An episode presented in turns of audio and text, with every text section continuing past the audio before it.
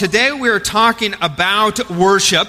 Uh, as you can tell from the block that's right next to me, what it is and uh, why we do it and how we do it. Um, and it's a little odd when I talk about worship. I just talked about it even in our worship service times because I used it as a noun. I, I kind of used it as a name, um, being our worship services. In fact, the building that we're in right now, we also call something unique. What do we call this building? It's our what?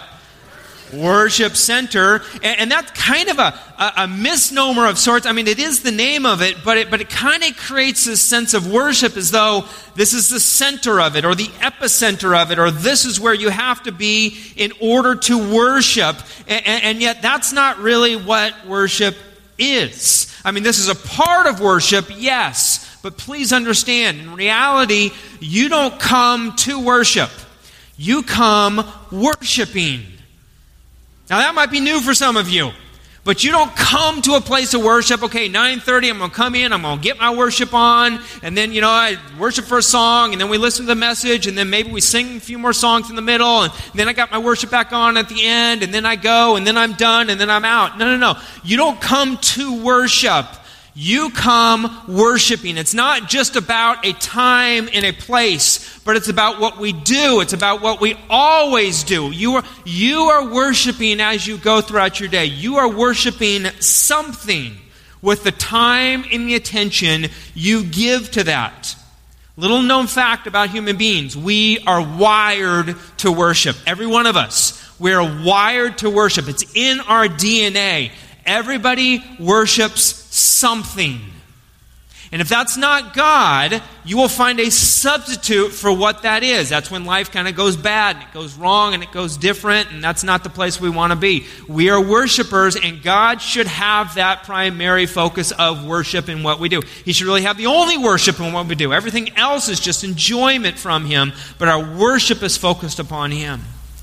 American Idol, um, you know, is on its, I think it's 13th season or something like that. Um, but truly, you know, there's not just one American Idol. We have thousands and thousands of American Idols around in, in our United States. How do I know this? Because whatever has higher value than God is what becomes an idol and what we worship.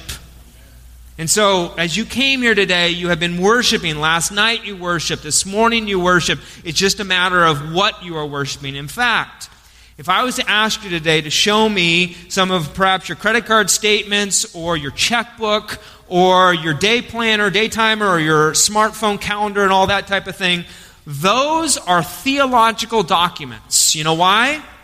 Because that's what tells me what you have been worshiping tells me what you've been valuing in your life with either your payments or your money or with your time. That's, your, that, that, that's an act of worship that you do. Worship, however, as I want to redefine this, is, is it, it's not just one area of your life. It, it is your life. It's everything about your life. Worship is that encompassing. And so let me kind of get into this as we look into Mark chapter 12. Let me show you what I mean by this. In Mark chapter 12, Jesus is um, teaching, and a guy comes up to him and wants kind of the Cliff Notes edition of the Bible. Kind of give it to me just in the Cliff Notes edition. And, and have you ever noticed that um, things of great worth usually don't come quickly and easily? And yet, that's kind of what this guy wants.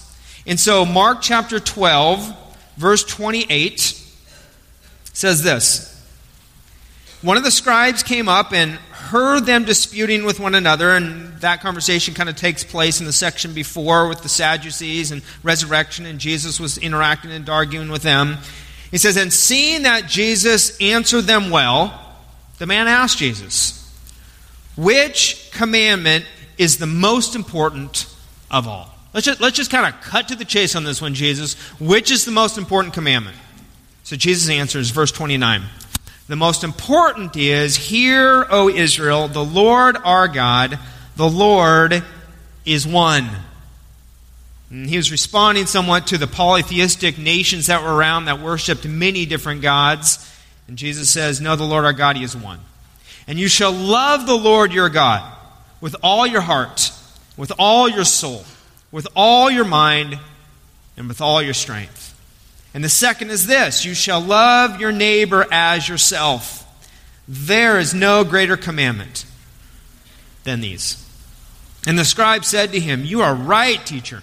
You have truly said that he is one, and there is no other besides him. And to love him with all your heart, with all your understanding, with all your strength, and to love one's neighbor as oneself is much more than all whole burnt offerings and sacrifices. Now let's look at that kind of that phrase there at the very end burnt offerings and sacrifices. Understand that this was how the people would view worship. They viewed it more as a duty of, of burnt offerings and sacrifices that they gave to God. And what Jesus is saying here is it is not about a duty or an obligation, but it's about a sense of love. It's not duty, but it's devotion that you give to the Lord. Now, this was an Old Testament kind of fallacy that the people had that Jesus wanted to set them straight with. Let's talk about some 21st century fallacies that we have. One of them is what I just mentioned, in that, you know, we, we, we come on Sunday thinking now is the time we worship. Now is the place I'm going to worship and I'm going to worship here and now. We treat it more as a noun than as a verb. Worship is not a noun. It's not a set activity from this time to this time, and then we leave, and then we're done worshiping. I'll, give you a second one. Uh, the sense that I, I have to worship in a certain posture. The sense that, well, when, you know, when I have my hands up like this, now I'm worshiping. Or when my hand is lifted high, now I've really got my worship on, as opposed to, you know, if I'm standing like, or if I'm sitting, or, or if I'm, I'm doing jumping jacks, or if I'm laying on the ground, or we, we can worship in many different postures. Now, some may be more comfortable to you, but that does not denote worship. Worship can be done in any time, any place, anywhere, any posture. Worship is a 24 7 lifestyle with every activity, all the time, in every posture that we have. In fact, if you want to flip over to Romans chapter 1, or it's at the top of your outline, or it's up on the screen, whichever is easiest for you, let's define worship as, as Paul gives it to us. Romans 12, verse 1 says, I appeal to you, therefore, brothers, and it may be brothers or sisters, by the mercies of God, to present your bodies as a living sacrifice, holy and acceptable to God, which is your spiritual, what is that? Your spiritual what? There it is. Now, there was nothing in there about posture. There was nothing in there about coming to a set time and a set place to do your worship.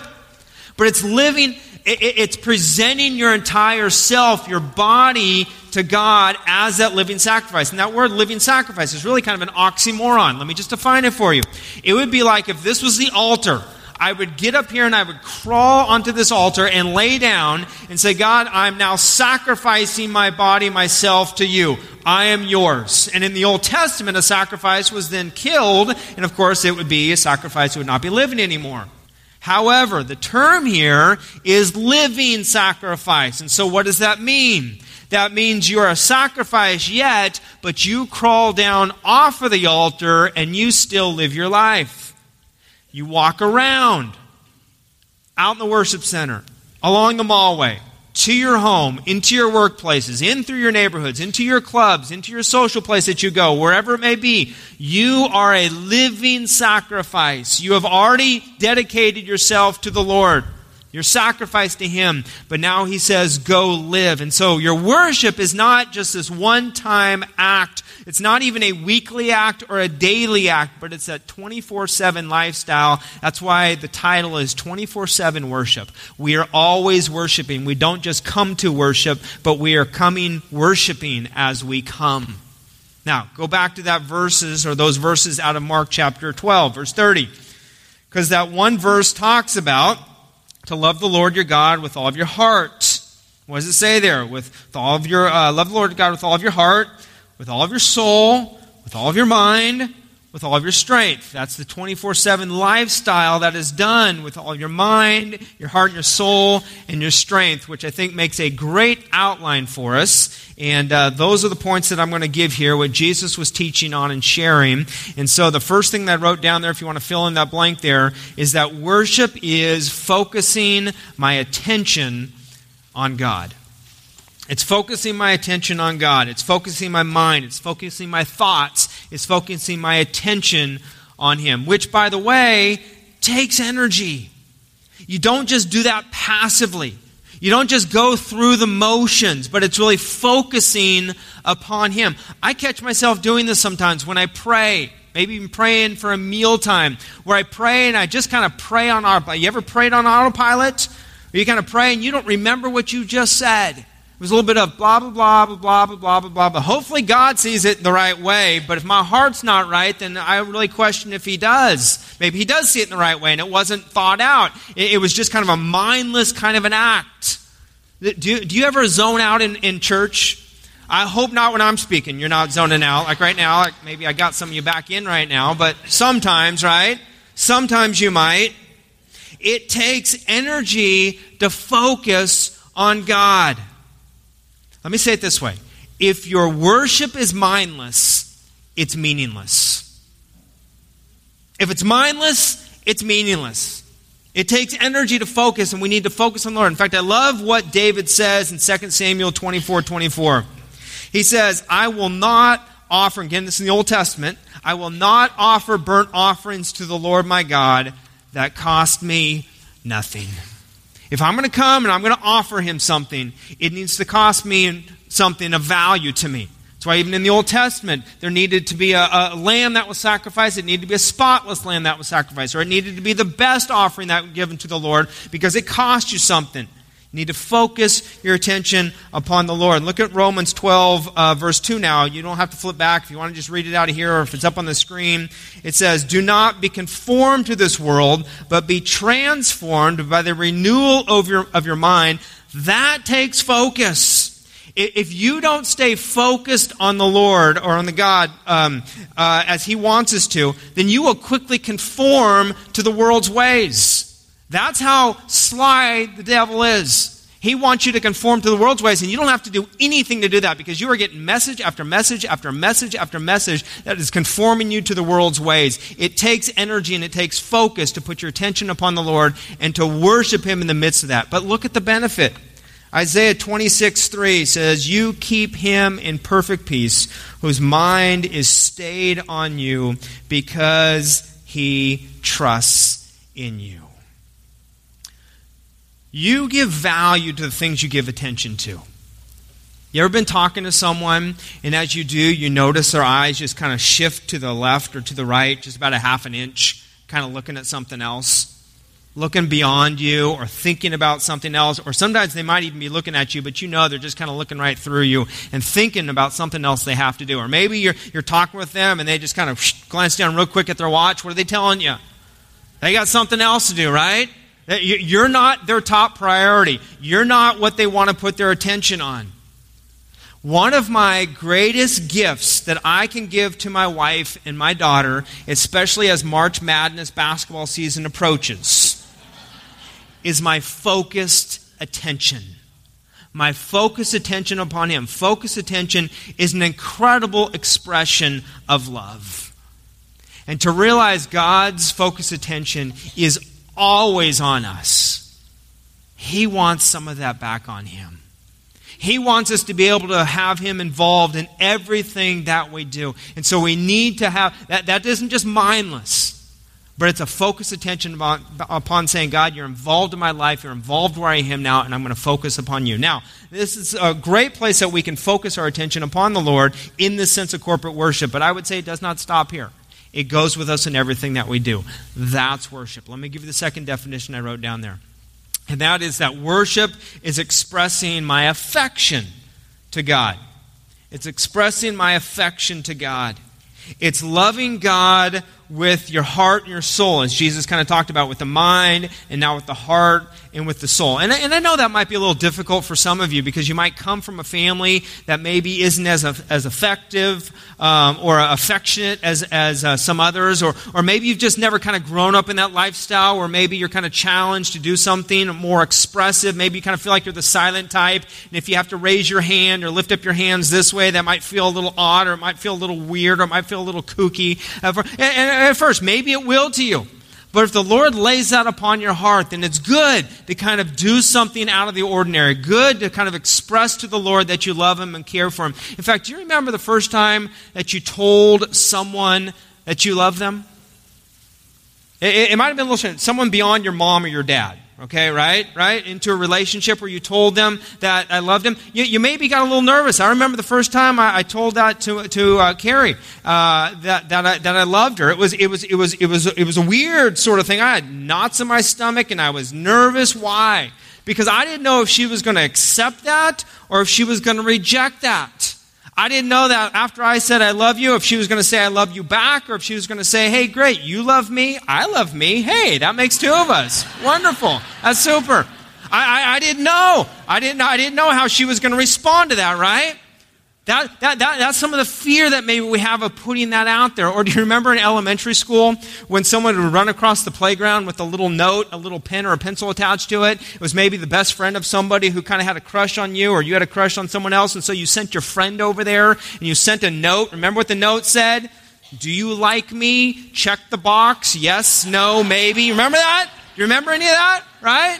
Right? Why did people do that? Because we're a little fearful.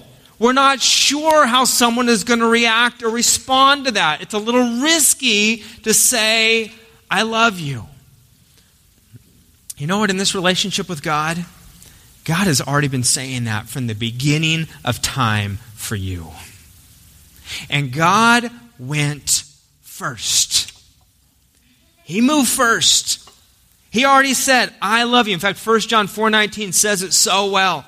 It says, We love him because he first loved us. God has already checked the box, yes. God has already said, I love you, and he said it first. Now, in many religions, um, God can be viewed as this angry tyrant type of being that we're supposed to maybe appease. Maybe that's what the offerings and the sacrifices were in the Old Testament. They kind of viewed it in that way. Or, or maybe even uh, an angry tyrant that we're supposed to avoid or run from because we think that God's angry at us. Let me remind you God is not angry at you. God is not mad at you, He is mad for you. That, that's the way our God is. He is mad for you, madly in love with you. And He wants you to know that. And when you feel that and when you sense that, even when you don't, you need to turn that worship back to Him and express that back to Him. See, the most important thing you can know is that God loves you. And the most important thing that you can do is to love Him back. Let me just kind of boil it all down to just that. Tomorrow morning, when you wake up and you kick your feet off the side of the bed, I would encourage you just to pray for a moment right there. God, today I have so many things that I have to do. But what I want to know is you more today. And what I want to do is love you more today.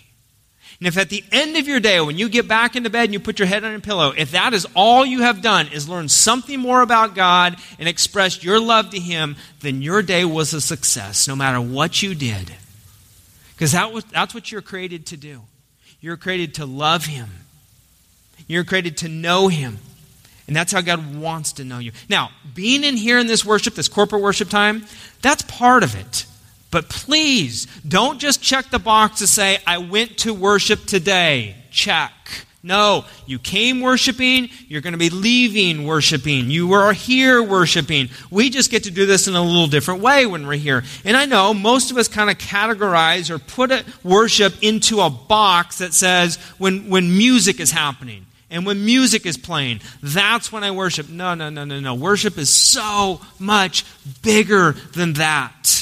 I mean, just the last couple of values that we've shared. You think about um, the Bible and how that is God's opportunity to say He loves you when you read His Word. That's a part of worship. You think about prayer. We just did three weeks on prayer. That is your opportunity to express your love to God.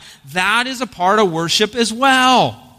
You see how many things can be worship or should be worship in our definition of worship? Even uh, as we talk about the offering plate that goes past by. I know Pastor Mike kind of said, hey, as we continue to worship, that's because it's not as though, hey, we did our worship time, we sang our songs, and now it's the, you know, admittance fee here to First Baptist. You're supposed to put something in or give a little tip or something like that. That's not it at all. It's a continuation of worship that we give an offering to God. That's a part of worship. In fact, the word worship comes from the word worthship. Worthship. What do you give worth to? And when you give to God, you are giving Him worth. You're saying, hey, you know what, God? I spend my money here, I spend my money here, I spend my money here, I spend my money here. I also give my money here. And what God asks for, He wants the top. Not necessarily the most, but He wants it off the top. He wants you to begin coming to Him because that shows that He has worth in your heart and in your lives. And so there are so many ways that you worship God. You worship Him out of obedience to Him. You worship Him out of surrendering to Him. You worship Him out of loving others. You worship Him when you are a part of a small group or a Sunday school class. That is also a part of worship because you are in uh, fellowship with one another, which is what He asks you to do and to be obedience in that way. When you are serving others, that is your spiritual act of worship. I mean, that's what Romans talks about. You, you're a living sacrifice. You come down off of that. You are still a sacrifice. You are living. You are serving people. You're loving on people in that way. Just, just your mindset can be uh, uh, an act of worship. Yesterday, my wife went to uh, help with our um, First Baptist Christian School uh, fundraising dinner that we had down here during the day. And she said, Hey, if you don't mind, if you guys can of do, do some laundry or, or, or fold the laundry when I'm gone. My, my, my human nature says, I don't want to fold that laundry. I shouldn't be folding that laundry. Why am I folding laundry? But my act of worship was, hey, God, in the midst of this, I am so thankful that I have a wife who wants to keep our household moving along. I'm so thankful that I have clothes that I get to wear. I'm so thankful that, that clo- those clothes are clean. Hey, God, I'm so thankful that we have a washing machine, that I'm not out there scrubbing these things with soap and water and hanging them up and all that kind of stuff. God, thank you. God, thank you. That became a spiritual act of worship for me, a time of worship for me, because of my thankful heart that I was able to have. You see the mindset there, please don't think you just come to worship. You worship in everything that you do. And in this, in the midst of all this, I think God I think God wants a little bit of passion from our lives. Because, you know, worship again isn't some, simply an area of your life, it, it, it is your life. It's what you do. And look what it says out of uh, Exodus chapter 34, verse uh, 14.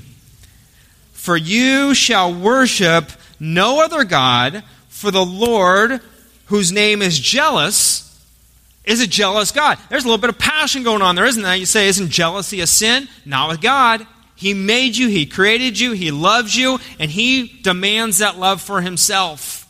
That's, that's what kind of God we have. He is so in love with you, He doesn't want to share you with someone else. That's why, and how jealous He is of you. He's got passion, desire for that relationship with you. Let me, let me kind of say it this way. Um, what if I walked up to my wife, who I've been married to now for 18 years, and said, honey, uh, and this maybe is on our anniversary, I say, honey, um, I have some flowers for you, and I'm giving you these flowers for three strategic reasons. Okay? Number one, because I'm your husband. Number two, because it's our anniversary. And number three, because on anniversaries, husbands need to give wives flowers. These are for you.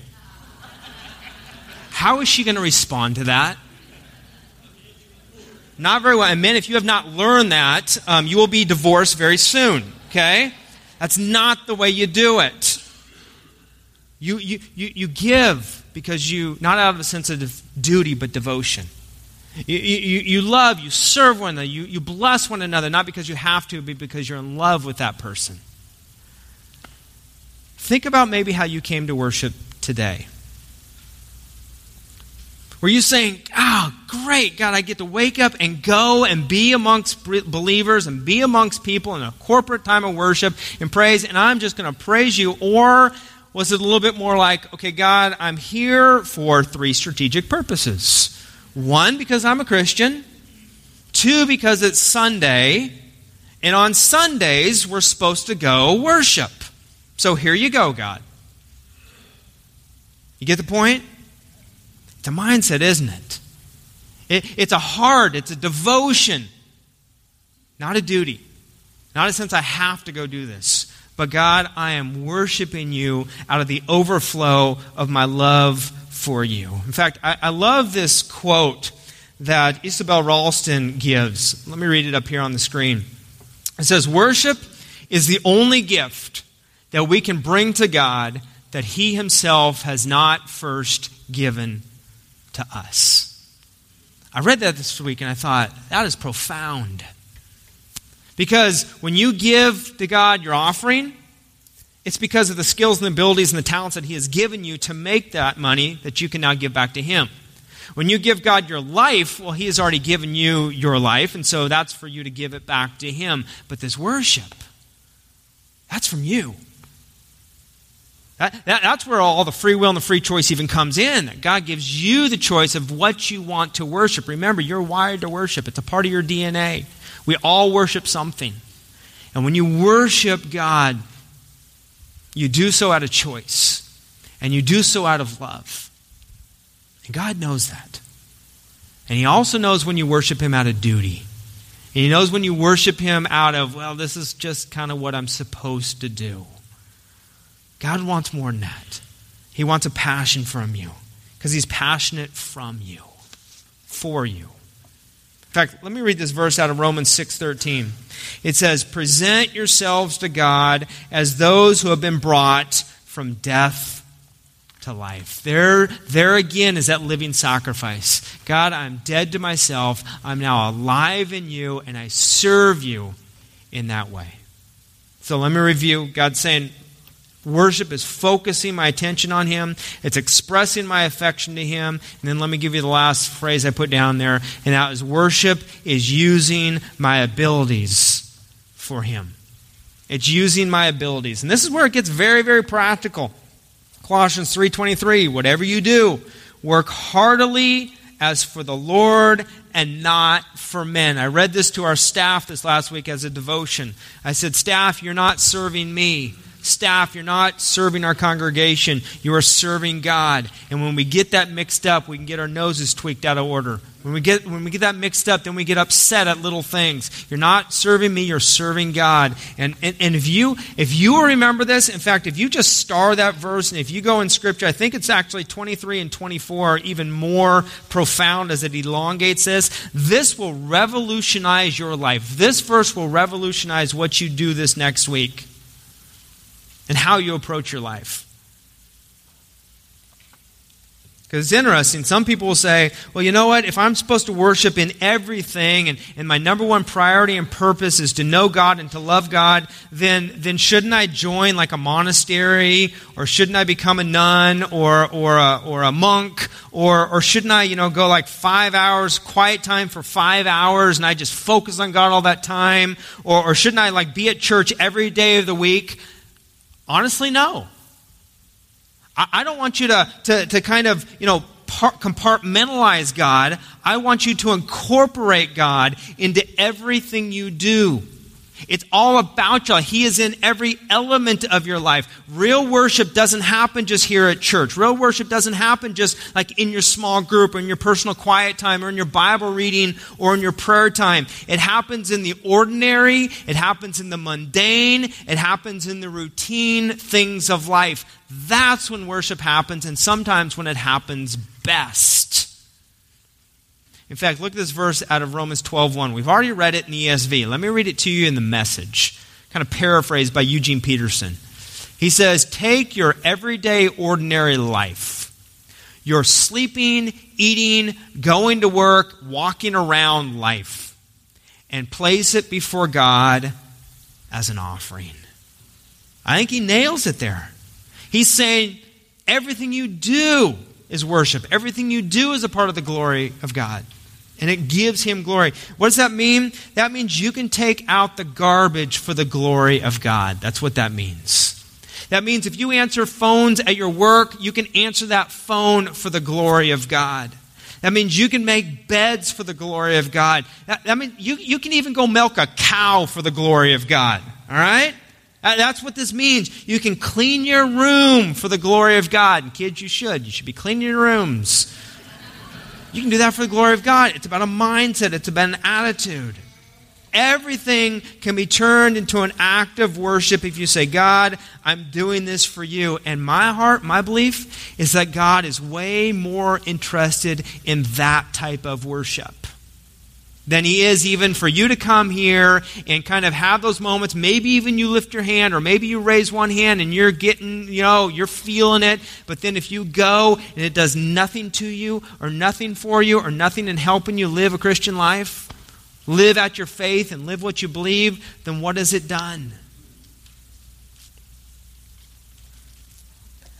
You know, um, sometimes we give messages, and at the end of the message, we kind of give a big charge for, you know, go out and do a great thing for God and something like that. Um, there are, there are many times when we can be challenged to do those great things for God. In fact, you have the, in the bulletin, you have the uh, Costa Rica mission trip review. You have on the backside other trips that are coming up. We have a group in Haiti right now. We have another group going to Haiti in a couple of weeks. Those are great things for God. And some people have stepped up and said, Here I go. But understand this. Please understand this. I believe God is just as pleased or even more pleased when we do the small things for Him out of loving obedience. Those great opportunities for God may come about once a year or maybe even once a lifetime, but those small opportunities to serve God surround you every day. And God's looking. And he's saying, man, that life is a blessing to me because they have lived, they are living it as a sacrifice. And they are worshiping me with their lifestyle. Now, this public worship that we come in here and do, that fuels that lifestyle. That fuels that private worship that we have. But let me remind you worship isn't simply one area of your life, it is your life, it's what you do. My challenge is to do it for the glory of God we get to come now to a time of communion. Again, it's, it's a focus. It's an act of our worship that we focus on God and remember what He did for us. And so, this is to remember Him as being a sacrifice for us as well. That Jesus became that living sacrifice. He died, living now, modeling that once again for us.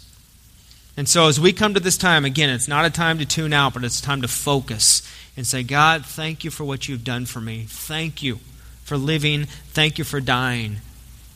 I focus my attentions upon you. I'm remembering what you did so that I may live differently and glorify you. So, as we come to this time of communion, why don't we just pause for a moment? Let's pray. Let's get our focus upon Him and engage with Him in our worship.